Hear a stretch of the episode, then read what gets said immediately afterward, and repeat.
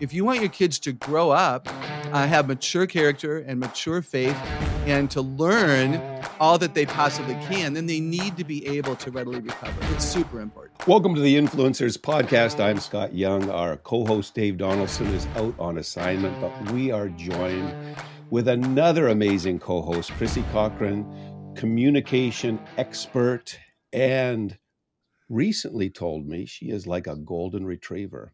So, I, am still trying to process all of that, but she's joining us. And our guest today, Kathy Koch, has really touched Chrissy in a, in a, in a profound way in her uh, community. And so, Chrissy, welcome. We're glad you're co hosting with us. And why don't you just tell us a little bit of how uh, Dr. Koch has really touched your life?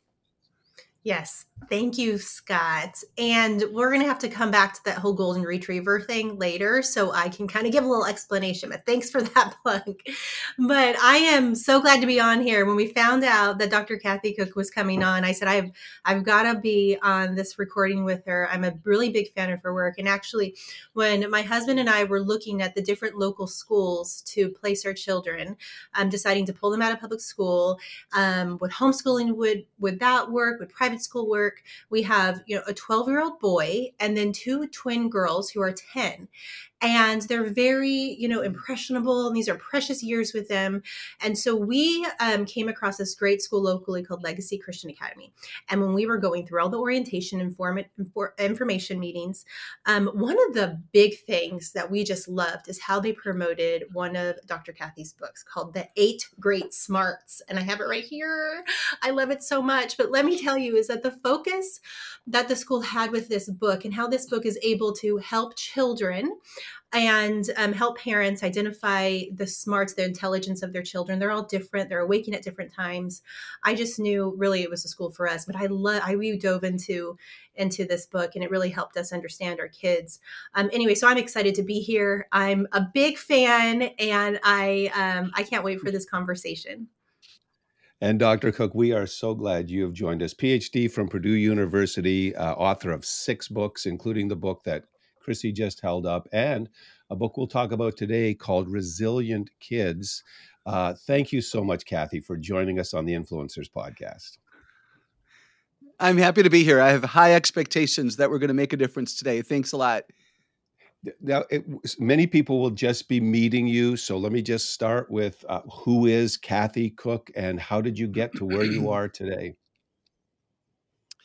Yeah, so I, I live in Fort Worth, Texas. Uh, currently, I'm from a suburb of Milwaukee, Wisconsin. I come from a really beautiful family, one older brother. We grew up kitty corner from one set of grandparents. So my dad cut a hole in the fence, grew up a couple of blocks from the other grandparents, went to school and church with all my cousins, uh, aunts and uncles and grandparents. I'm a huge fan of the multi generational biblical worldview family.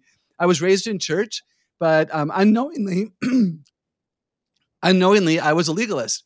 I did all the right things right because I wanted to be a good girl. And it wasn't mm-hmm. until I was 19 years old that I bowed my my heart and head and said yes to Jesus. I had roomed with a girl of a different faith in my freshman year of college and got confused and wondered, you know, why does she do things this way and why do we do things this way? And I figured out church can't be the thing that would save you. And I'm not even sure I would have used that language of saving. But I met with my pastor, and you guys, I'm so grateful that he opened the Bible and he was a believer in a liberal mm. denomination. Mm and he took me to Colossians 2 3. I had all the questions. Why does God let good things happen to bad people and bad things happen to good people? And why are there mm-hmm. four gospels if they all tell the same story? And why do we use the same why do we use the word story when it's not a story if it's true? And he was mm. patient with me. Colossians 2 3 says that in Christ is hidden all wisdom and knowledge. And he said to me, and I'll always remember it. He says, You know, most people come to faith in Christ because they need love. You guys, I'm an mm-hmm. introvert and I had enough love, I thought. So like that didn't appeal to me. But wisdom. I, am a I'm a logic smart thinker. I love mm-hmm. to reason things through, and I, I had all these questions. Colossians 2 3, that's my victory verse. So I love to teach people that you got to get to know who the people are who you're ministering to so you can present the God of the Bible in a way that they'll find compelling so that they're interested enough to ask more questions and ultimately come to faith in God and then Christ knowing that they would need a savior. And that, of course, happened to me. The longer that I walked with God, the more I realized I should be grateful to Him for sending His Son on my behalf. And I ultimately, obviously, became uh, full of faith as Savior and Lord uh, with Jesus. And I'm so, so, so grateful. My parents eventually came to faith in Christ. That's a whole nother story. My brother and his wife are believers, all their kids. So we're really, really grateful. So was all of your family kind of caught up in a, a form, a legalistic form, but not a real personal relationship with God through Christ? Absolutely. We attended a denomination that talked about Jesus twice a year, Easter and Christmas, and we didn't we hardly ever heard about the Holy Spirit. So I was angry, which is why my first book is dedicated to the triune God. My father My father came to faith in Christ right before he died of a massive unexpected heart attack, and he had heard the gospel many times including from his grandchildren. All those seeds were planted and then the right thing happened in the right moment and you know the rest is history. So I love to tell people, you know, don't ever give up. But yeah, I moved from doing the right things right. And that's part of spiritual resiliency we can talk about if we have time. This idea mm-hmm. that we've got to move our children from doing the right thing right because they want to feel good about themselves to being who we are because it honors the Lord Jesus. Now, you grown up, you did your undergraduate, your graduate, your doctoral work, and uh, part of your story is some of the traits that you had as a young person you saw as negative, but now you've seen how God has used those traits uh, to help you inspire and instruct others. And just tell us about that journey to see what sometimes looked negative, but it turned out to be a, a blessing from God. Yeah, I appreciate you asking that question, Scott, because one of our passions here at our ministry is to, you know, encourage children to live long enough to find out why they are the who they are and to say to parents, childhood causes adulthood. If you and your kids have goals and dreams and aspirations for the tomorrow, they start today. So, as an example, I was a chatty Cathy as a child. I was nicknamed that when I was three or four years old. And now people pay me to talk, you know, which is a beautiful thing. I don't do what I do to get paid, but I get paid, which is remarkable. You know, and I wouldn't be on this podcast with the two of you today if I wouldn't have been raised to honor all the words in me. I wasn't raised, be quiet, be quiet, shut up, go find something to mm. do. Mm-hmm my parents saw it as a strength to develop, not a problem to eliminate. And that's why I'm here today. So I'm very, very grateful. Now, the chatty Cathy part of me can get me into trouble if I'm not careful. I would rather talk than listen, uh, you know, and I, I can exaggerate well and, you know, tease well. I have to be really careful. Sins of the tongue, right? Satan doesn't care about our weaknesses, but he cares a lot about our strengths and he wants to destroy us there. So, as a chatty Cathy person, I can be destroyed if I'm not in the word and not with good accountability and just in in a good space, I can be really um, bad in that way. I hope that makes sense. And then the other thing I'll mm. mention, um, you know, I was too tall as a kid. Now people can see me when I speak. You know, that's a true story. I have no trouble putting my suitcases into the overhead bins when I travel. I'm six one. You know, I'm not not too tall. I used to think I was too tall, and I was standing in front of a group of elementary kids in a public school, and I was telling my story because I wanted to encourage them to live their story. And I was talking about how I used to think I was too tall and I was clumsy and it was just awkward. And I was explaining that my height is now a great advantage. So live long and be strong and find out why you are the who you are. It might all make sense one day. And at the end, this little five year old boy came up to me. Hey, lady, I don't think you're too tall. I think you're cool tall. Good. Very good. That's so cool. you know, I I can see how and we can probably remember when we were younger just and the stories you shared about how we would compare ourselves to each other, right? Like children compare often when there are other strengths in one and those in not. And you know, I have I have the three kids, and so they all have different strengths. That's why I loved the eight great smarts so much. Is because you know I got the whole twin factor too, to where they're constantly comparing. I got one that is word mm-hmm. smart and the one that's dyslexic. But because of the dyslexia, um, different parts of her brain are fired up. So she's more body smart, she's more nature yeah. smart. So that's been, been fascinating. Understanding their personal traits and how God created them um, helps me be a better parent. So I know what kind of parent they need and how to raise them up in the way they should go. You know, I mean, the word says. And mm-hmm. now, anyway, so I, I totally understand everything you're saying with that. Now, you're your latest book, Resilient Kids. Let's talk about that. What, how would you define resiliency, and, and why is it so important um, for that in our children? Right. Thanks. I, I define resiliency as readily recovering from difficulties, readily recovering, not staying down in the valley, not having a long woe is me pity party. Um, I like to say not sitting down and counting the blades of grass per square inch, but walking through the valley experiences that God would ask you to experience for your good and His glory. So readily recovering. I used to think it was bouncing back, but that's not very realistic that we're like Tigger bouncing back. What I really want for us and our kids is to readily recover from difficulties, disappointment, defeat, fear, grief, shame, embarrassment, um, abuse, anything that might be going on, a parent's divorce, the death of a grandmother, that we not allow our kids to sit down in that, um, not hurry through it in a way that would be disrespectful, but to readily recover and move on with life. I think it's super, super important. And why is it important?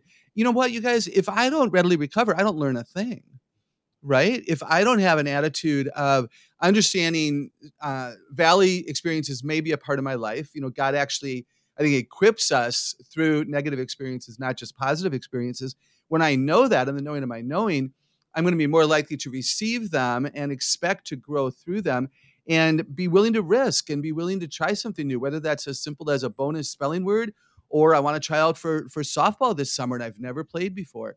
If you want your kids to grow up uh, have mature character and mature faith and to learn all that they possibly can, then they need to be able to readily recover. It's super important. Well, you write that resiliency starts as a choice that but can become a learned ability than part of their character. I that's that's phenomenal. I, I love that line. But are, are children today facing more challenges in becoming resilient? Um, absolutely. And thanks for acknowledging that statement. And, let me just say quickly, Chrissy, that I think that's true of all character. Resiliency is a character quality. All of our character, gratitude, patience, joy, kindness, other centeredness, it's all, it all starts as a choice. All of our choices begin, all of our behavior begins with a choice rooted in our belief system. So it's a choice. And then the more experiences I have making good choices where it feels good to behave that way, then it becomes a part of character. And that is what we want for our kids. Because, you know, the three of us, and hopefully our adult listeners, we don't have to decide to be resilient. We are resilient. Why? Because we see mm-hmm. the benefit of growing up. We see the benefit of trying again after a defeat experience. Why is it harder today? One of the reasons is technology. Technology makes everything so much easier, right? So our kids who are being raised by technology or with technology believe that you can just reboot your way through life that there's going to be this automatic correct, that there's spell check, that, you know, I can Photoshop out of pictures people I want to pretend weren't there. No, you can't invent your own world. And not everything is easy about you, automatic, new, full of variety, always available, and all of that. But their brains and their hearts are expecting easy. And that's why they don't like those valley experiences where they have to walk out of pain. Um, technology teaches kids they can be happy all the time. You know, why do they multitask? Want to be happy all the time. They X out of games they might lose. They only have on their phone the things they want. I had to watch TV shows I didn't want to watch if I wanted to watch TV because my dad was in charge. You know, and I lived through it. And when I miss my dad, I watch Gunsmoke today. And that is a true story. And I'm not embarrassed by that. But our kids are allowed by some of us to do whatever they want, whenever they want, in the way they want it. And that is why persevering through challenges is so difficult. We have got to make sure they know how to do it and that they want to do it. You know, um, I I want to bubble wrap my kids, Dr. Kathy. I do. I want to oh. bubble wrap them and protect yeah, them. Yeah. But I know that's that's not good parenting. I know I don't want them to grow up not learning how to deal with life's disappointments and failures. What would you say maybe I get like a free little nugget right here. What would you say to me and my husband and and other yeah. listeners on how we guide our kids through those feelings of failure? Yeah, uh, no, I respect that, Chrissy. It's why I wrote the book. I saw bubble wrapping happening. I saw, I was really fearful after the pandemic that children were going to be allowed to keep in that space of negativity. So I totally get you. I like to say, save the bubble wrap for your great aunt's vase. You know, just or you know, throw it all away because it's really that dangerous um, mistakes happen. And you know, when I ask an audience, Chrissy, when I ask an audience, how many of you are grateful for the things that you've worked hard for? Every hand goes up. When I ask people, are you more mature in your character because of the challenges God's allowed you to experience? Every hand goes up. When I ask people, are you do you have a more intimate, dynamic faith with the God of the Bible because of your hard times? Every hand goes up. So why do we protect kids? It's ultimately going to lead them to drop out of faith church, school, and life if we're not careful. And I say that with some boldness. I don't say that to um, make anyone feel badly. You weren't responsible for this information even five minutes ago, but you are now if you're listening. And so I hope that you toss the bubble wrap and that you choose to encourage your kids to understand mistakes are a part of life. We have to model that. Christy, you and your husband have to model the fact the mistakes are a part of life, but we're not going to be destroyed or defined by them. I, I love your definition of resiliency to be readily recovering from difficulties. And uh, you, you talk about you. um, some core things that we need to help build into children to cause them to be more resilient. Maybe you can walk us through, and it will help some of our parents that are listening and grandparents that are listening to what are the core things we need to be working on. Yeah, I would love that. Uh, there's five of them. Uh, these are super important to us, and I hope that they make sense to you. The first one is security. Who can I trust? If your children cannot trust you to handle their discouragement and their defeat and their grief, they're not going to tell you about it, and now you can't help them. They'll go to somebody else for the rescue, and that that could be actually quite dangerous. So, security. Who can I trust? Is my mom available? Does my dad, you know, truly love me unconditionally? And then we get to identity who am I? Once I know who I can trust, I will know who I am. Identity who am I? And I don't want to be defined by, you know, I'm weak or I'm a wimp or I'm a crybaby or I give up quickly. They're not going to become who God intended for them to be if we allow them to stay in that negative space if we know who we can trust and we know who we are, a child created in the image of God, somebody willing to take a risk, somebody who tries hard, somebody who doesn't get defined by defeat but tries again. You know, how do you want your kids and grandkids to define themselves? Then we get to belonging. Who wants me? Does anybody know I'm alive? Well, again, God does. He's the A plus answer all the time. But does do my mom and dad like me? Kids tell me all the time, Scott, my mom and dad, they have to love me. They don't have a choice. I wish they liked me. When your mm-hmm. kids sense that you like them and they want to hang out with you and you want to hang out with them and you say, hey, let's play checkers rather than making them always ask you, then they're going to want to belong to you. And now they're safe with you. Security, identity, belonging are so connected. And now they're going to say while they're playing checkers or riding their bike or shooting hoops, hey, dad, something kind of scary happened today. And now your kids open up to you because they're secure. They know that they're your kid and their belonging is rooted in you. And then, purpose why am I alive? Again, we're alive for all the same reason to put God on display, to, to let people know about Jesus, to glorify God, to become who God wanted us to be when He chose to make us us. And our specific purposes of being, you know, podcast hosts and ministry founders and, you know, great moms, dads, husbands, wives, whatever, you know, those specific purposes come again from our belonging and our identity and our security. And you know what, Scott? If kids don't have purpose, they don't need to be good at anything. That's the last one competence. What do I do well? Well, you want your kids to be well and do well, right? You want them to, you know, be excellent at math and you want them to make the soccer team and you want them to have Christ-like character and, you know, earn a spot in the church drama. You want them to do well and be well, to be competent.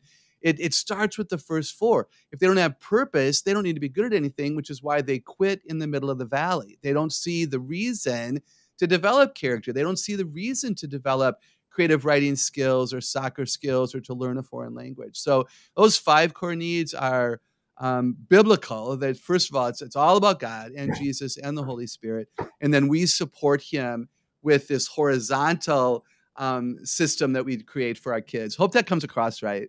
Oh, so good. I enjoy it. Yeah, Chrissy. Good. Uh, can I have a question about conversations?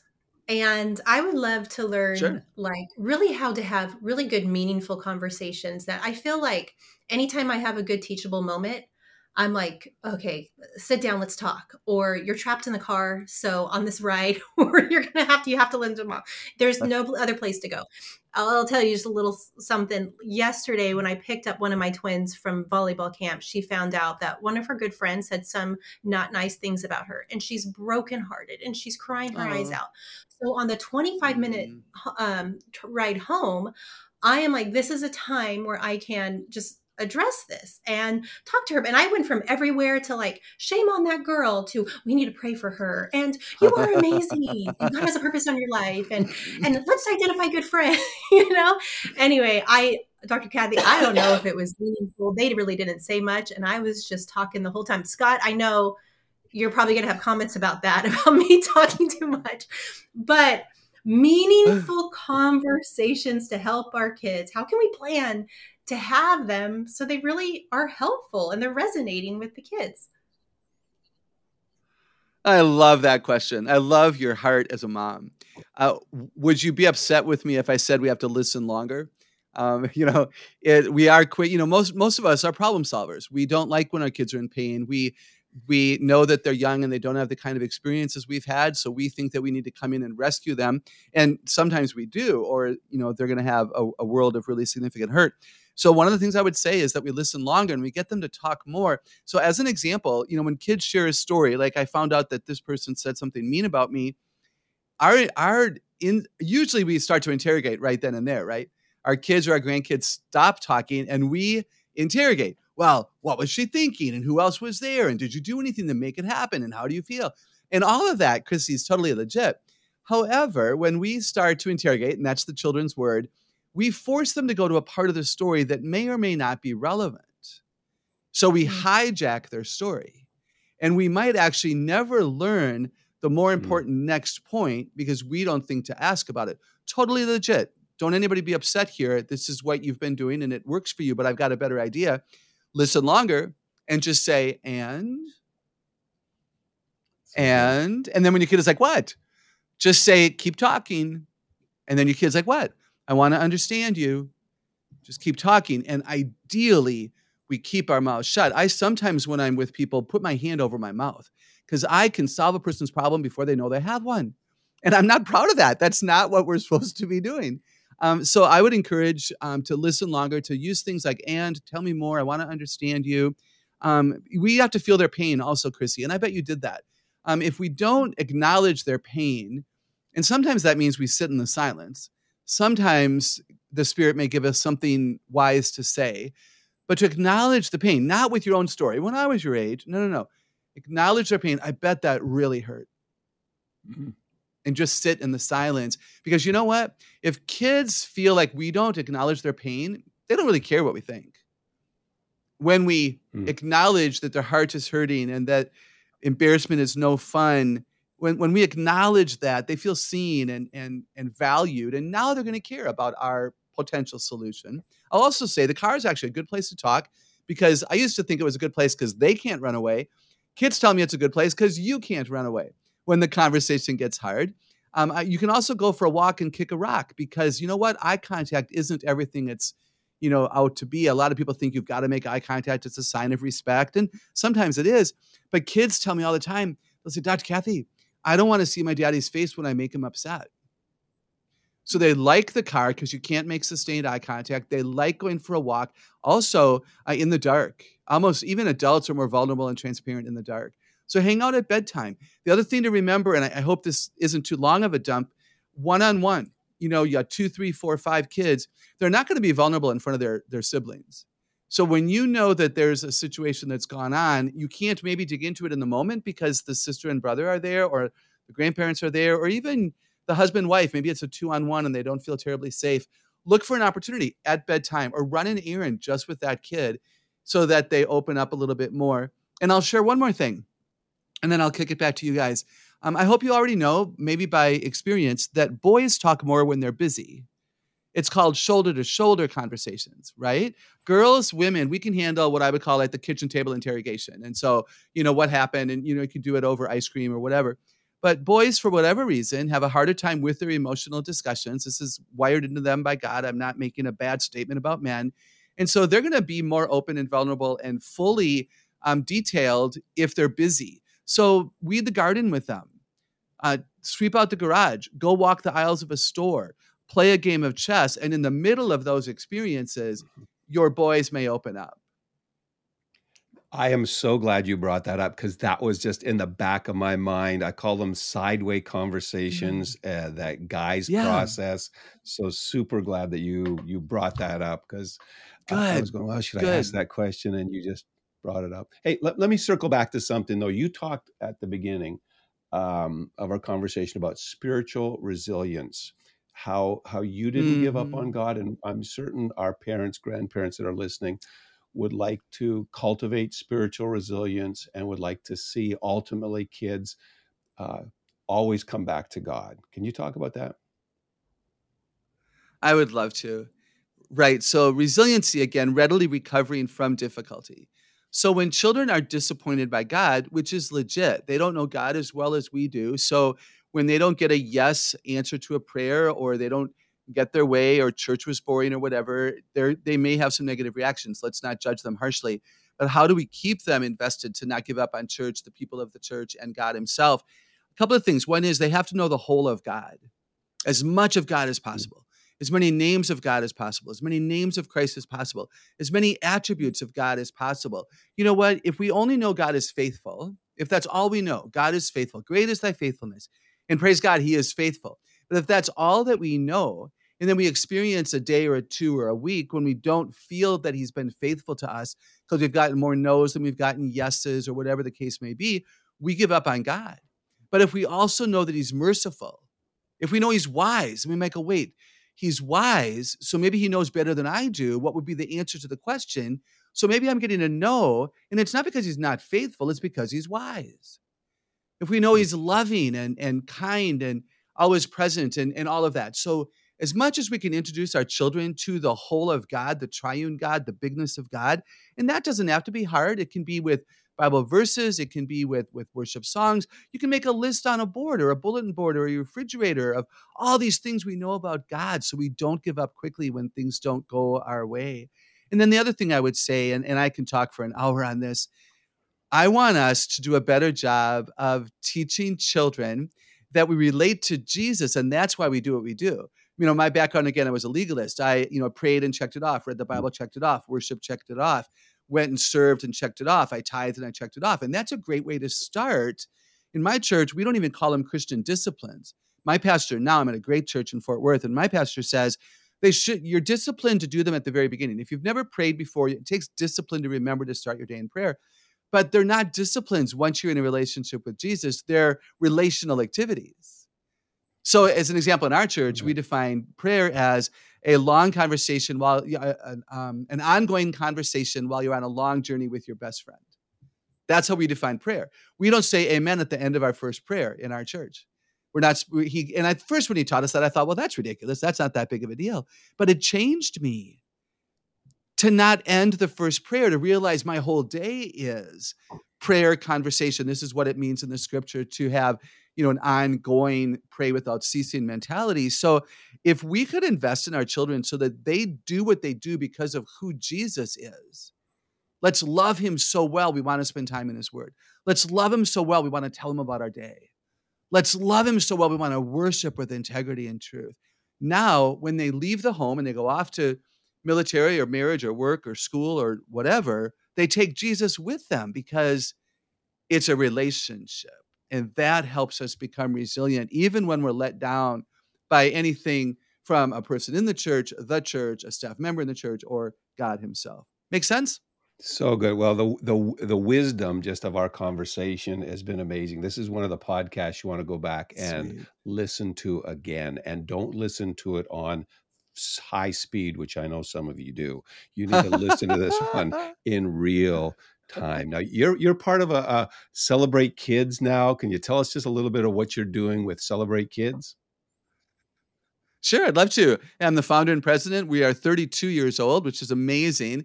We are, uh, you know, we, we, do public speaking. I, I, do everything from church to school to homeschool to pro life um, to you know worldview conferences. I'm a part of the summit faculty for Christ, biblical worldview. So we love to speak. I'm an author of uh, six, soon to be seven books. So we use words to change lives. We are interested in multi generational biblical worldview. So we love to go into churches and, and help them um, understand how, again, the family hangs out together, um, connected through Christ. We um, want to equip parents and children to love the children they were given and not wish they had somebody else's kids, uh, which gets us back to the smarts and the other things that helps them identify, you know, the strengths of the children. So we're real privileged to do what we do. So we spent a lot of time talking about your book, uh, Resilient Kids, because it's been a very fascinating uh, subject. But Chrissy held up the book that really impacted her um, about eight great smarts. What was the book? The first book that you wrote about faith. Is, is it still available? What right. was that called? Mm-hmm. It is called Five to Thrive.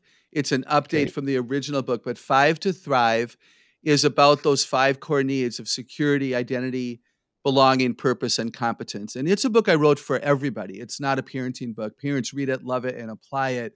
but it's been an excellent book for singles who don't feel complete in themselves and I know teenagers who have even read it. So it's a it's a life changing book. I can honestly say that based on feedback I've gotten.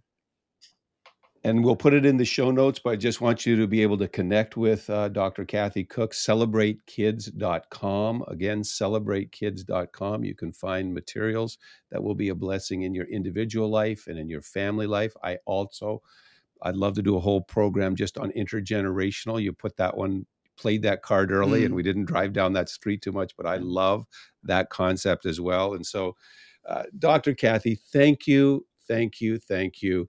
Chrissy, of course, always a joy to be with the Golden Retriever on the podcast as co-host. And to all of our friends that have listened, let's just keep being an influence. God has called you to be a light in a dark mm. world, to bring hope in a hopeless situation, and to bring wisdom maybe you want to read Colossians 2 3 and think about that verse that touched Dr. Yeah. Kathy so much. But, friends, keep on shining brightly where you are. For the Influencers Podcast, I'm Scott Young. We hope you enjoyed this episode of the Influencers Podcast on the Charisma Podcast Network. If you enjoy our content, we would love for you to subscribe and have the opportunity to tune in to future podcasts. You can follow us on all social media platforms at the Influencers Podcast Official. You can stay up to date, hear more inspiring content, and unlock your full potential as an influencer. Remember to use your influence to create lasting change that draws the world closer to Jesus.